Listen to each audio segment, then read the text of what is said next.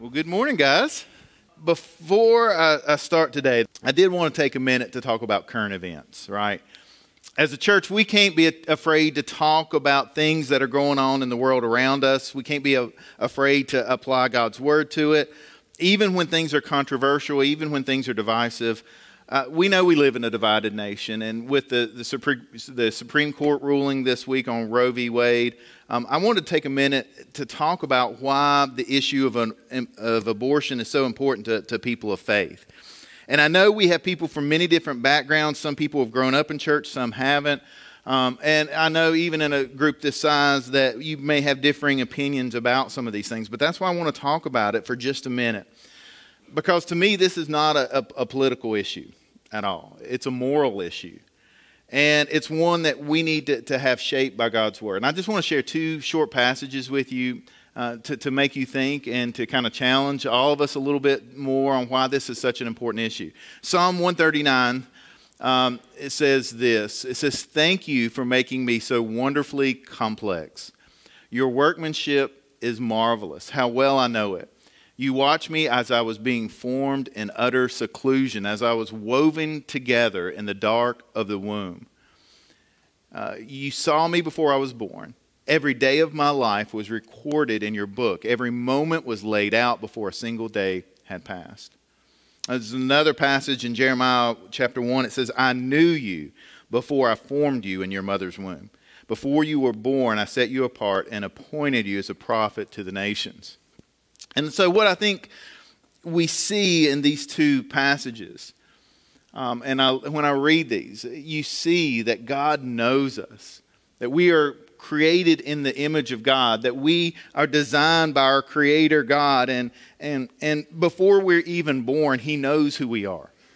This is a big deal to me, and I'm proud that the court has kind of taken a bold stance for the human rights of the unborn, because I think all people who are made in the image of God are worthy of life. And, you know, I think that's also why this is such a divisive issue in our country, because if you believe that unborn babies are truly people made in the image of God, then it's really hard to find middle ground, right? It really is hard when you start thinking about innocent lives being taken. And so I also know that statistics show by the age of 45 that in our country, it's 1 in 4 women have experienced and have had an abortion. And over the years, it's since 1973, and honestly, my entire life, because I was born in 73, abortion has been legal. And that means 64 million babies were never given the chance to be born. And I know there's some complex issues when you start talking about the saving the life of the mother and health issues and rape and incest, but those are issues that we can still talk about and come up with solutions for. But the vast majority of abortions are for economic reasons, for family planning reasons, for convenience, and that just breaks my heart. And I read this yesterday from a pastor in Raleigh. He had a blog post, and I wanted to share it with you. And he said this. He said, "I pray we will have the courage and compassion for the road ahead. I pray that the people of Christ will join with the incredible work of pregnancy support services all throughout this country. I pray that the people of Christ will take up the painful and beautiful work of fostering and adopting, saying yes to children who have only known society's no's. I pray that the people of Christ will continue loving women in crisis, drawing them in rather than casting them out. I pray that the people of Christ will continue defending the vulnerable wherever they live and not grow weary in their efforts. I pray that the people of Christ will be what we have always been called to be, the hands and feet of Jesus. Let us love those in crisis. Let us speak the truth even when it's unpopular. Let us pray and labor and believe God for His kingdom to come, not someday in the future, but here, now. May it be in our community as it is in heaven. And I pray all of this, and I plead with you to join me, not because of anything that comes from Washington. My hope, now as always, comes from a small hill outside of Jerusalem. I have an unswerving hope, and it is in the unshakable power of Jesus Christ. On Calvary, He became weak and vulnerable and broken for me. As He laid down His life to rescue us, we lay down our very lives to bring that rescue to others.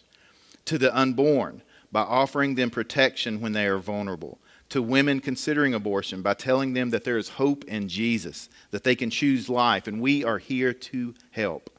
To those who have had abortion as a part of their story, that Jesus came to forgive us and make all things new.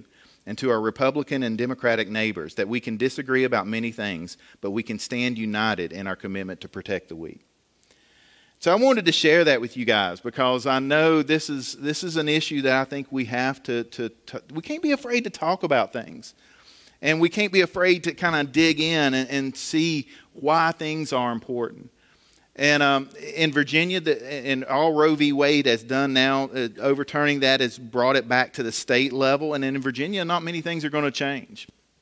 And we need to continue to pray and work and do everything we can to protect those, to be a voice for the voiceless. And so I just want to share that, and I'll give this invitation. If anybody wants to talk, go deeper, we would love to talk with you, pray with you, help you. But I, as a church, we're going to continue to support life. We're going to continue to support our local pregnancy center. We're going to continue to do everything we can to promote adoption and fostering. We're going to do everything we can to make it where you know, women are loved, babies are loved, and we can do everything we can to share the love of Christ. So I just wanted to share that just because I think we've got to talk about those things. So with that being said, we get to continue in our sermon series today. And we've been talking about the life of David. Now, when we originally planned this sermon series, it was only going to be 6 weeks, and we started looking at how things landed. And I realized that on Father's Day, the message was going to be about, I wasn't going to be here, and the message was going to be on David and Bathsheba. Not always the best Father's Day message to talk about Bathsheba on Father's Day. So we went back, we added a weekend and said, okay, we're going to extend this series a little bit. I didn't want to throw that on the guys while I was gone. And so we added, and then when I got into the message this week, my first draft of this message, I started looking at it and looking at how long it was, and I figured out it was about 70 minutes long, which is a little long for church on Sunday morning for preaching. Y'all would probably be throwing things at me. So I've added another week, and I've split this into part one and part two, and you'll see why here in a few minutes. But this is really, when we start looking at the different aspects of David's life, you know, he was a shepherd, he was a warrior, he was a friend, he was the king, and we've looked at all these different aspects. Today we're going to look at one of the defining moments of his life, and it's when David was really... he was a sinner. And the reason this is so important, it comes down to how will he respond? And that's why we've split it up into 2 weeks. Today, we get to look at what led him to the sin. Next week, we're going to look at how he found forgiveness and freedom from that sin. Today, though, we want to kind of look at this whole problem of sin. Now, the most dangerous words that you can ever say are, that could never happen to me. That could never happen to me.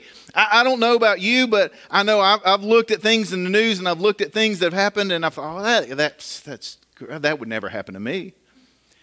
Can I just remind you of what Proverbs says in chapter 16, verse 18? It says, pride comes before destruction, and an arrogant spirit before a fall. We've got to be careful, because what we see is that sometimes your greatest mistakes happen right after your greatest victories. Your greatest failures happen right when everything is going great, and you think you're and the reason is, but it's because of pride, because when things are going good, we think it's because of what we've accomplished, and we forget about God. We kind of push God to the side a little bit. And so scriptures are filled with people who have met defeat, not because of incompetence, but because of arrogance. Pride is something that every single one of us struggle with. C.S. Lewis said this. He said, there is one vice of which no man in the world is free, which everyone in the world loathes when he sees it, when he sees it in someone else, and of which hardly any people except Christians ever imagine that they are guilty themselves. There is no fault which makes a man more unpopular, and no fault which we are more unconscious of in ourselves. And the more we have it ourselves, the more we dislike it in others. According to the early Christian fathers, pride is the essential vice. It's the utmost evil. It's the complete anti-God state of mind. Every other sin flows from pride. That's how serious pride is. Pride causes us to assess our lives by our accomplishments rather than by our God-given identity. Romans 12, we even see this. It says, because of the privilege and authority that God has given me, I give each of you this warning. Don't think you are better than you really are. Be honest in your evaluation of yourselves, measuring yourselves by the faith that God has given us. So let me ask you, do you think you could reach a point in your life, right, where you plotted someone else's murder? Do you think it could ever get so bad in your life, you're like, well, I'm going to plot that someone else would die? And you're just like, that could never happen to me. Can I just tell you that in 2 Samuel 11, we start with David. He loves God. He's a king who's honored God. He's brought peace to his people. He's brought unity to his nation. He has been blessed. And just 13 verses later, we see him arranging a murder. And so I know you're here and you're like, but that's kind of, that's not me. Sin will take you places you don't want to go. And I'm just telling you today, we have got to be careful because we see a progression here that goes really fast. He didn't decide to murder Uriah and just like, oh, you know. No, we see a progression happen, and it is scary how fast this sin takes over. And so this is kind of a warning to all of us, right? It's a warning to all of us of what can happen when we take our eyes off God, when we get prideful, when we think it's all about us. And so today what I want to do, I want to give you 4 steps that lead to sin and death. 4 steps that will take you where you don't want to go, where you don't want to end up. And so today is the cautionary tale. And I think it's important that we talk about this. Here's the first step that will lead us to sin and death. It's when we neglect our duty. It's when we neglect what we're supposed to do, when we don't do what God has called us to do. In 2 Samuel chapter 11, verse 1, it says this, in the spring of the year when kings normally go out to war, David sent Joab and the Israelite army to fight the Ammonites. They destroyed the Ammonite army and laid siege to the city of Rabbah. However, David stayed behind in Jerusalem. Now, the story of David's moral failure begins right here. And the scary thing is the whole process, it starts with nothing.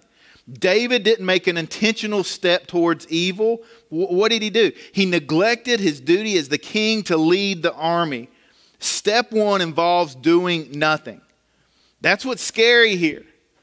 All right, it's not a random detail that David had sent Joab. And Joab, if you keep reading through the story, Joab is a dude you don't want to mess with. All right, Joab, as you read, Joab, he is all about power.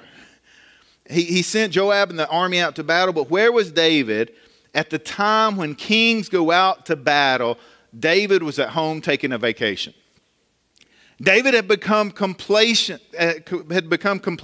He had become, he had become privileged and entitled to think that, hey, I don't have to do really this stuff. My men can do it for me. I can stay here and live the high life. And I just want to tell you, we weren't created to do nothing. We were created to have a purpose and a mission in life. God has given us a passion and courage to live life for Him. And David wouldn't have found himself in a place of temptation if he had been living responsibly. So life at this time, it's actually pretty good for David, right? The kingdom is established. Everyone loves him. We look at this, and if you read 2 Samuel chapter 10, if you back up a chapter, you'll see that David had just won a whole bunch of battles. And so he was living the blessed life. And so it may surprise you a little bit that his failure comes at a time of blessing, but it makes sense, right? Because when things are going good, we assume it's all because of what we've done. We assume it's because of our effort. So God gets pushed to the side. And I think that's the danger here that we see. He's neglecting his duty because he just thinks, hey, I've already done everything I'm supposed to do. Things are going great. And so I'm just going to hang back and do nothing. I don't have to go to the battle. I'm a king. I can relax. I can enjoy what I've accomplished. And feeling entitled is a sure step to forgetting God's blessing on your life. And that's where we find David. So that's step one. Here's step two. Step two is allowing lust to control our thoughts. Allowing lust to take over. And I'll just tell you up front, right, it's not just a sexual lust. It could be a lust for anything. It could be that desire that we see, we want, we've got to have what we don't have. And in verse 2 and 3, it says, late one afternoon after his midday rest, David got out of the bed. He was walking on the roof of the palace. As he looked out over the city, he noticed a woman of unusual beauty taking a bath. He sent someone to find out who she was, and he was told she is Bathsheba, the daughter of Eliam and the wife of Uriah the Hittite.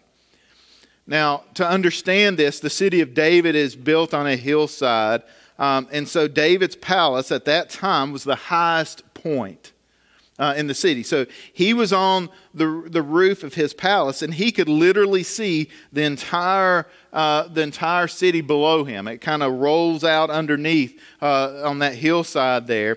It's below where the Temple Mount is today, and then the city of David kind of runs. It's pretty steep too.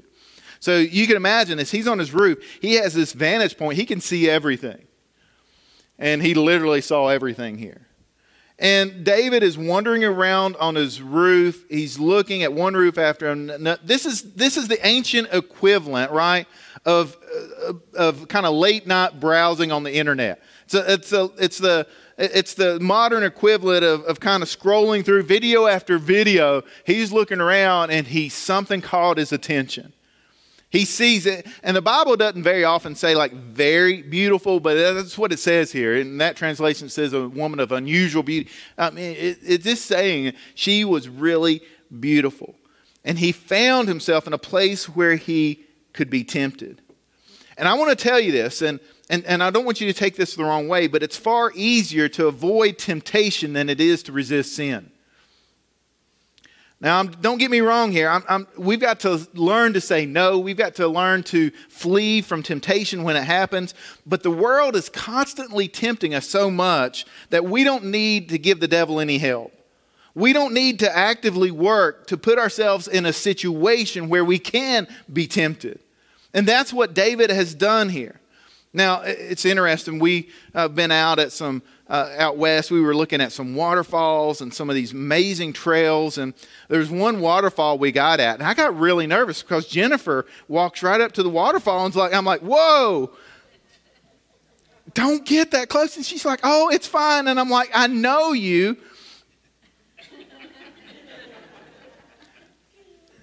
Sometimes you have trouble standing up on flat ground. I'm worried when you're standing on the edge of a waterfall looking over. And she doesn't like heights. And so I'm like grabbing her and like, honey, you need to get back. And she's like, well, it's all right. And I'm like, no, it's not all right. You need to. And I should have put a picture. I've got a picture. I went down below and took a picture of you standing there. And she's like, usually she's the one that scared her heights. I'm like, I was like, don't get on the edge. Now, the same thing is true in life. Why do we want to get so close to sin? We're like, hey, look, I'm not sinning, but I'm here on the edge, where all it takes is just someone to barely push us and fall off the edge. But yet that's how we live so often. And so many people do that. They're like, hey, we put ourselves in a place of temptation where all it takes is a little push.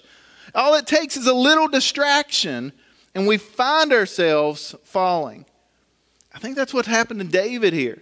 He didn't wake up that morning and say, hey, you know what? I'm going to just ruin my life today. What did he do? He got on the edge.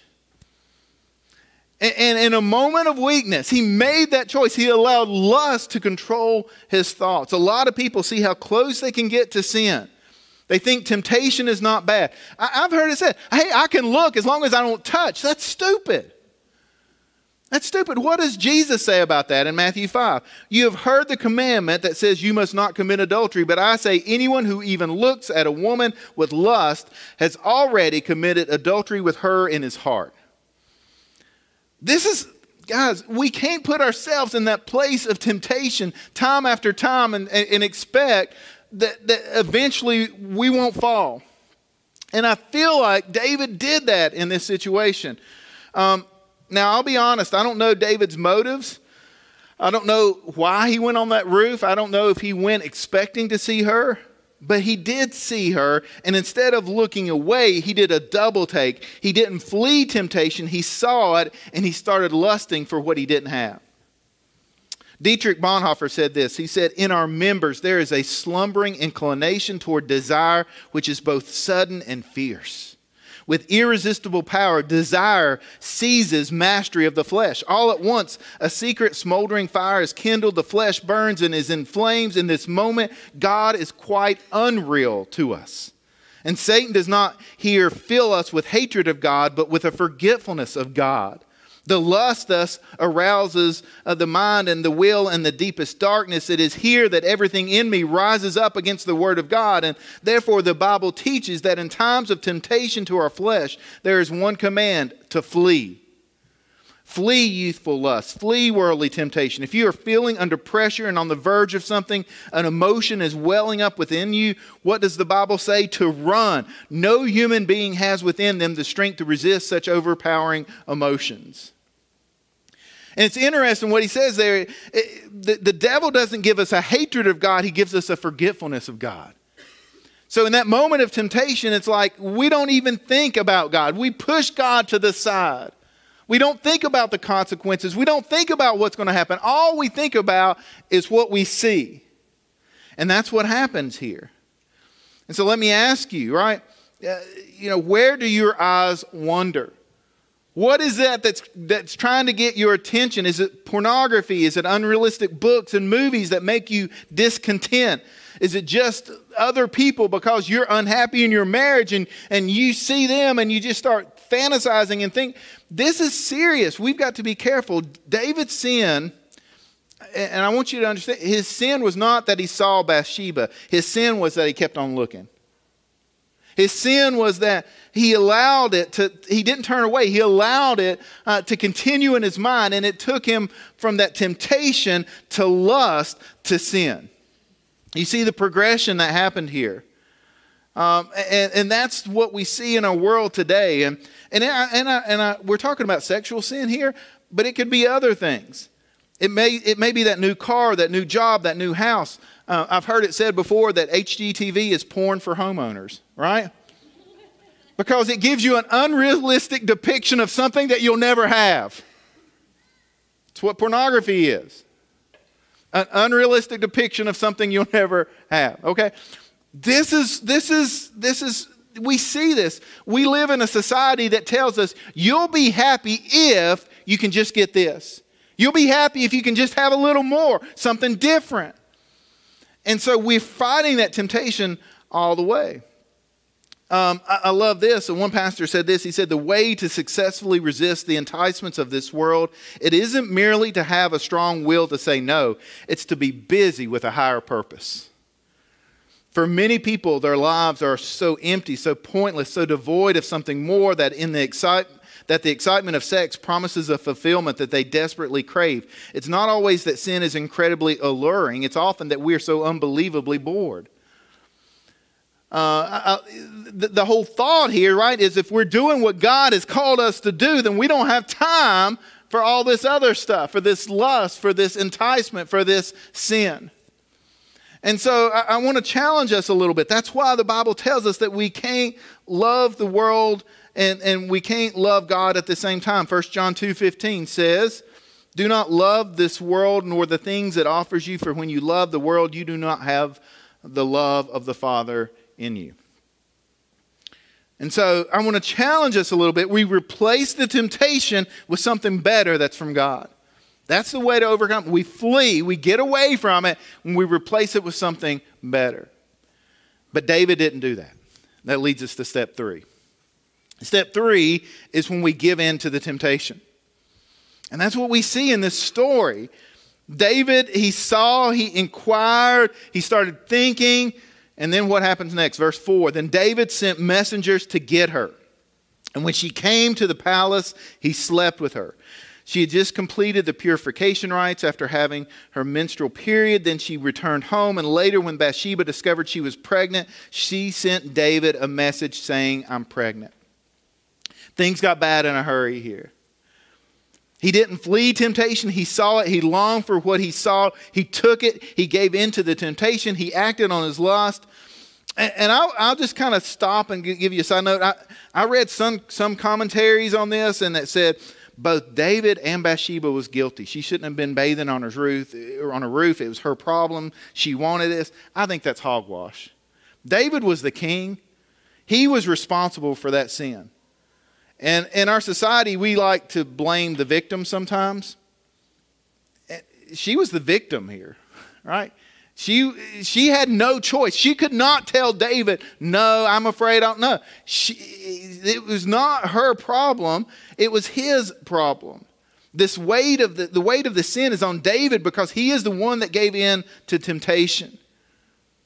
Another thing I read said this, while sin starts off with the excitement and endless possibility, it always leads to the same place, brokenness, agony, disappointment, and despair. And what is true of sin is generally is especially true of sexual sin.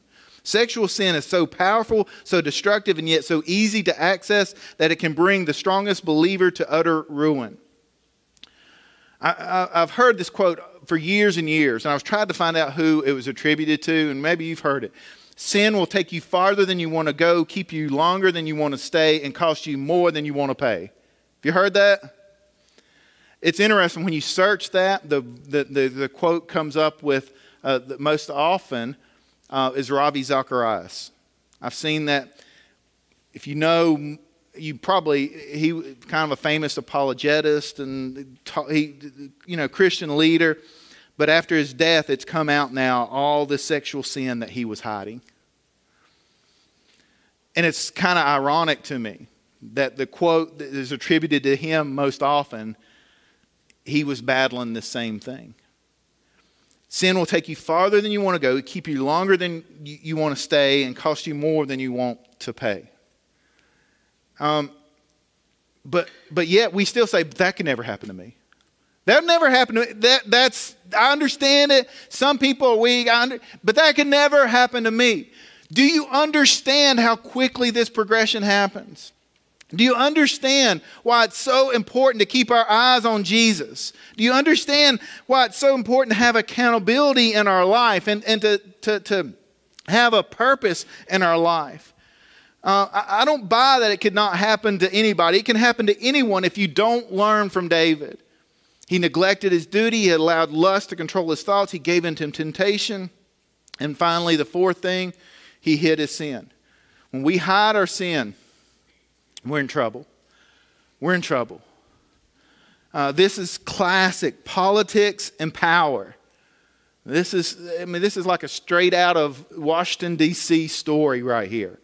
That's what pride does to you. It makes you feel like you're not accountable to anyone. You can do anything and that there are no consequences for your actions. That's why so many leaders fall. It's pride, it's power, it's politics. 2 Samuel 11, verse 6. Then David sent word to Joab, send me Uriah the Hittite. Joab sent him to David. When Uriah arrived, David asked him how Joab and the army were getting along and how the war was progressing. He told Uriah, go on home and relax. David even sent a gift to Uriah after he had left the palace, but Uriah did not go home. He slept that night at the palace entrance with the king's palace guard. When David heard that Uriah had not gone home, he summoned him and asked him, what's the matter? Why didn't you go home last night after being away so long? Okay, I'll stop right there for a minute. What's David trying to do? He's trying to set this up to look like Uriah was the father. He said it's a scheme. He's scheming here. He's like, okay, maybe I can get him. And look what Uriah said in verse 11. The ark and the armies of Israel and Judah are living in tents, and Joab and my master's men are camping in open fields. That's where David should be as well. How could I go home to wine and dine and sleep with my wife? I swear that I would never do such a thing. What we see here is Uriah is more righteous than David. Uriah has more integrity than David does. And so David has to come up with another plan. Well, stay here today, David told him, and tomorrow you may return to the army. So he stayed in Jerusalem that day and the next. Then David invited him to dinner and got him drunk. Okay, he's not going to do it on his own volition. Let's get him drunk, and then let's send him home and see if he'll do it. But even then, he couldn't get Uriah to go home to his wife. Again, he slept at the palace entrance with the king's guard. David is so, this is just... Again, classic politics, power, scheming. He's trying to cover his tracks. This is a far cry from the last chapter when we saw a man after God's own heart. Can I just tell you, there is no such thing as a secret sin. No such thing as a secret sin. You can scheme, you can hide, you can do that for a while, but eventually it's going to be brought to light. So let me ask you, what is it that you're trying to hide? What is the toll that it's taking on you? What is it that you're struggling with and you're scheming and hiding and covering it up, hoping that no one's going to find out? I want to challenge us a little bit to rise above that, to bring those secret sins to light, to find forgiveness and freedom from that. And that's what we're going to be talking about next week. But in this story, we see the tragic ending. Verse 14, so the next morning, David wrote a letter to Joab, gave it to Uriah to deliver. Uriah has to deliver his own death sentence here. The letter instructed Joab, station Uriah on the front lines when the battle is fiercest, then pull back so that he will be killed. Joab assigned Uriah to a spot close to the city wall where he knew the army's strongest men were fighting. And when the enemy soldiers came out of the city to fight, Uriah the Hittite was killed, along with several other Israelite soldiers.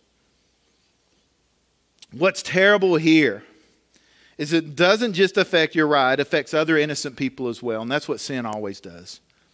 It affects all those people around the one that is scheming and hiding and running.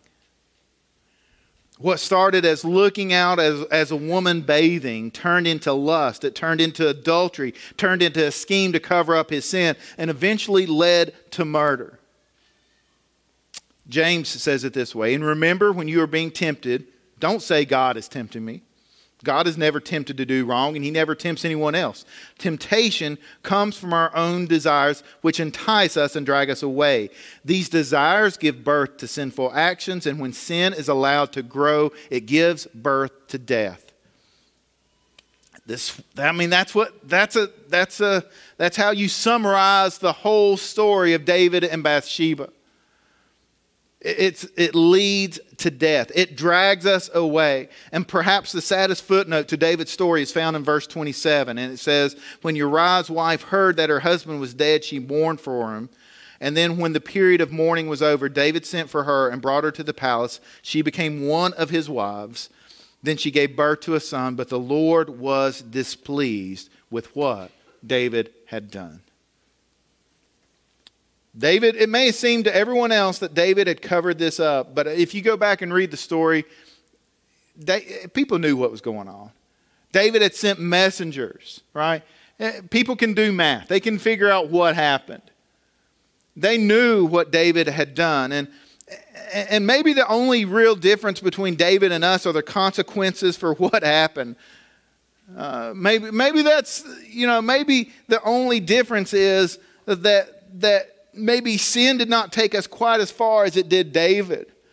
But I'm here to tell you that any one of us has this lurking within us that we have got to be aware of. We've got to be aware of the power of sin and the consequences of sin. I read this too. It said, it might not be murder, but sin can take you down paths you would have never dreamed of walking. Nobody decides one day to have an affair. Nobody decides one day to steal from their company. But if you neglect your duty, if you indulge your eyes, if you indulge your fantasies, if you fail to flee temptation, then that's going to be where you end up. I would never do that, you may be thinking, but please don't think you're better than David. Remember that this is God's anointed king, the man after God's own heart, the writer of the great Psalms of faith, the one to whom God spoke directly. He was a better man than you, and yet he fell catastrophically.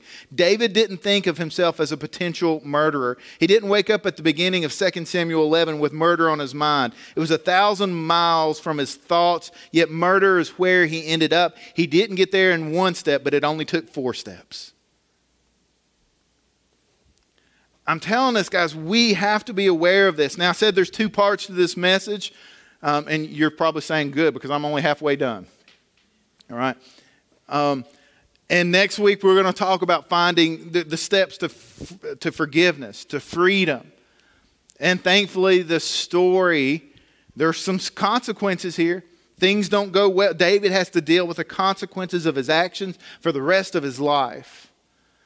But what we see is that unlike Saul, when he was confronted with his sin, he turned away from God. We see David turn back to God. And there's a model here for us on how we can, how when we're confronted with our sin, how we respond. And so I just want to tell you today that no one is perfect, but we can find forgiveness. And there's a verse that I've shared a lot over the years, First John 1:9. One of my favorite verses because of the promise we have. If we confess our sins to Him, He is faithful and just to forgive us of our sins and to cleanse us from all wickedness. What a promise from God. And so you may not be a murderer, but you may have had lust in your heart. You may not have killed someone, but maybe you have had hatred for someone that has done something to you. And I'm telling you this because if we don't confess those things, if we don't bring them out to the light, they're going to continue leading us down a path that we don't want to go. And so this morning, my challenge to you is, will you find forgiveness and freedom in Jesus? Will you acknowledge that you're capable of much more sin than you ever realize? And it's only by sticking close to Jesus. It's only by keeping our eyes on Him. It's only by walking with Him that that keeps us from doing what we know we shouldn't do. And so I want to challenge all of us today. Would we be people that are holy, that are set apart, that are focused on following God, that we aren't allowing the things of this world to entice us and drag us away and pull us away from God? And we are in a battle. Day in and day out.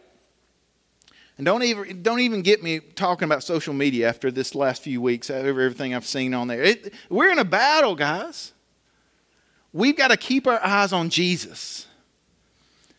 And so today, that's what I want you to think about as we close in prayer and the praise team comes back up. Let's pray, everybody. Heavenly Father, as we read this story, this tragic story of David and Bathsheba, may it remind us of our own weakness, of our own flesh, of our own struggle to follow you.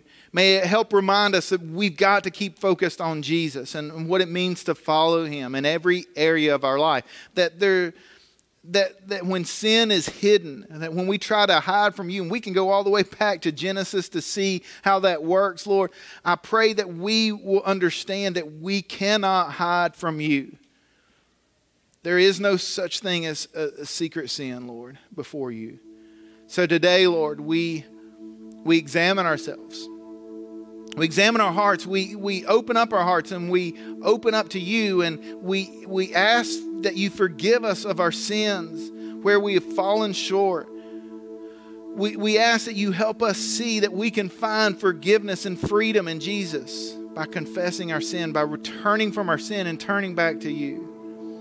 And Lord, we know that the most important decision that we'll ever make in this life, the most important choice is when we turn from our sin and we put our faith and trust in Jesus to save us.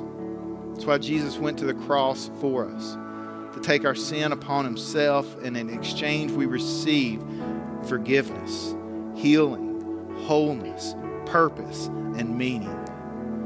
Lord, I'm so thankful for Jesus. I'm so thankful for this church that we can talk about this world we live in unapologetically. We can learn what it means to follow you. Lord, we thank you for today. It's in Jesus' name we pray.